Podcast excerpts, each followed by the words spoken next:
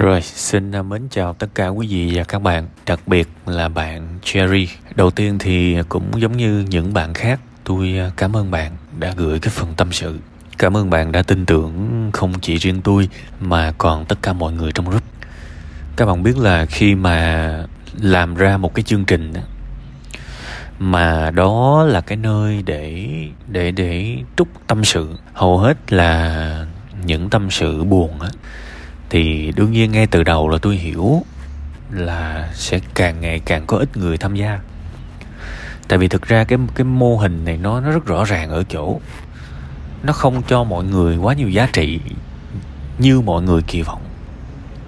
Mà ngược lại tâm sự buồn vui còn lấy giá trị của người khác để giúp đỡ cho những người đang gặp khó khăn về mặt cảm xúc, đúng không? Thành ra là đối với bản thân tôi lúc nào tôi cũng rất là muốn cảm ơn vì hai điều. Một là cảm ơn vì các bạn tin tưởng tôi à, và thứ hai là cảm ơn vì những bạn ở lại đồng hành với tâm sự buồn vui, chấp nhận chọn một cái nơi mà có thể bạn, các bạn đọc xong các bạn cảm thấy rất là tồi tệ, tại vì nó tiêu cực mà, đúng không? Có nhiều cái tâm sự nó tiêu cực, có nhiều cái tâm sự nó nói lên những cái mặt trái, những cái mặt ngược ngược đời, ngược ngạo của xã hội nhưng mà các bạn vẫn ở lại. Tôi ờ, bấm vào những cái ờ, reaction đó trong các post, hầu như post nào tôi cũng bấm vào. Thì ờ, tôi thấy là những khuôn mặt thân thuộc, gần gũi vẫn xuất hiện. Tôi rất biết ơn vì điều đó. Đương nhiên tôi cũng biết là có những bạn, và tôi cũng chấp nhận cái điều này thôi. Thực ra, có những bạn đến một thời gian và tiêu cực quá chịu không nổi. Thì tôi nghĩ các bạn tạm tách ra nó cũng là một cái điều tốt, ha? Thôi bây giờ mình quay trở lại với cái phần tâm sự của bạn Sherry. Thú thiệt với bạn là khi mà đọc xong cái phần tâm sự này á cái cảm giác lớn nhất của tôi á tôi nói ra có thể là bạn hơi hơi bất ngờ. Cảm giác lớn nhất của tôi á, sau khi đọc xong là tôi cảm thấy nghi ngờ. Cái tôi nghi ngờ á, là không biết là những cái lời nói của bạn là thật hay không. Ví dụ bạn nói là bạn dọn ra và bạn nói là dọn ra không phải là vì bạn giận mẹ bạn tôi không dám kết luận, nhưng mà nói thật tôi không tin, tôi không tin. Đương nhiên cái sự nghi ngờ của tôi có thể đúng hoặc sai, nhưng mà thôi, cho tôi nói cái cảm giác của tôi, mà tôi không tin là bạn không giận mẹ bạn. Cái thứ hai là sau đó bạn nói là bạn ờ, bạn bạn một phần cũng muốn ở lại vì muốn gắn bó với cha mẹ. Tôi cũng không tin tại vì mới ngay cái ờ, phần trước đã nói là muốn, không muốn gắn bó, đã nói là không hợp khắc khẩu và thể hiện rõ ý, cái sự giận dữ cũng như là không muốn gắn bó. Rồi sau đó lại nói là gắn, muốn gắn bó, nên tôi đọc tôi không tin.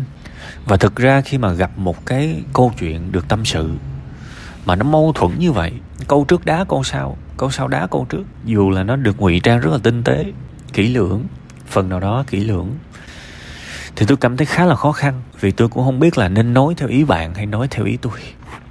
Thường thường á, một cái người mà sống trong nhà mà quen rồi dĩ nhiên họ sẽ ngại ra ngoài. Tại vì đơn giản là ở cái ngôi nhà này mọi thứ nó set up sẵn rồi. Còn bước ra ngoài kia là một thế giới bao la rộng lớn là mình phải tự làm mọi thứ. Thì tôi nghĩ đó là nguyên nhân chính làm cho bạn trù trừ. Thay vì thay vì bạn ở lại vì vì bạn muốn hòa hợp hay là gắn bó với ba mẹ. Nha, tôi nói là cảm giác của tôi thôi ha. Và khi mà tôi đọc một cái phần tâm sự mà nội dung một đằng cảm giác của tôi một nẻo thì tôi cũng không biết phải góp ý cho bằng cái gì. Thiệt. Thì thôi, ngắn gọn thôi. Nếu mà lỡ mà tôi có nói cái sự nghi ngờ của tôi và bạn thấy là à sự nghi ngờ của tôi là đúng á thì cái điều đầu tiên mình phải trung thực với cảm xúc của mình. Ha mình có thể lừa dối ai cũng được nhưng đừng lừa dối mình. Mình phải rất trung thực với những điều mình thực tâm suy nghĩ kể cả nó là một cái suy nghĩ mà mình không thích lắm. Nhưng mà đương nhiên cũng sẽ có cái option khác đó, đó là tôi sai. Nếu cái sự nghi ngờ của tôi sai thì thôi bây giờ tôi nói cái giải pháp. Thực ra vẫn là một cái giải pháp quen thuộc mất ít và mất nhiều. Lấy tờ giấy vẽ hai cột ở lại thì mất cái gì và ra đi thì mất cái gì cuối cùng hết, đúc kết lại. Xem cái nào mất nhiều hơn thì không làm. Nhớ nha, đây là công thức của sự quyết đoán. Và cuộc đời của chúng ta sẽ luôn luôn bị đặt vào những cái trạng thái như vậy.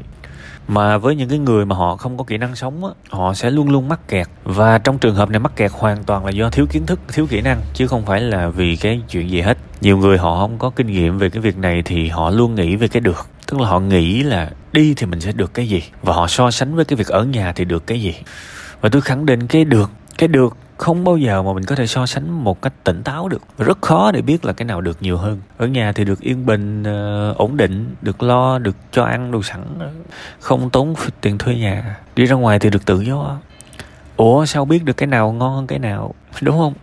Và hóa ra mình chợt nhận ra ôi tôi cần tất cả. Tôi vừa cần tự do nhưng tôi cũng vừa cần cái sự an toàn ổn định. Thế bây giờ làm sao ra quyết định? Đúng không? Nhân nghĩ tới cái mất.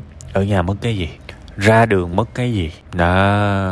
Ở nhà vất vả cái gì, ra đường vất vả cái gì? Liệt kê cho mình chừng tháng, đảm bảo ai cũng sẽ quyết đoán và cũng sẽ ra được một cái quyết định tương đối và tốt nhất thời điểm hiện tại thì thôi, những cái nội dung này tôi đã chỉ hết rồi. Nên tôi hy vọng là coi như cái phần này nhắc lại về tên phương pháp thôi. Chứ à, tôi cũng sẽ không nói lại về cách làm nó như thế nào. Tại vì đây chỉ là audio thôi, trong khi trên youtube có hình, có nhạc, đồ này nọ, đồ ngon lành hơn cái này nhiều. Ha cuối cùng hết thì chúc bạn nhiều niềm vui, nhiều sức khỏe. Và sẽ sớm giải quyết được cái chuyện này của cuộc đời mình ha.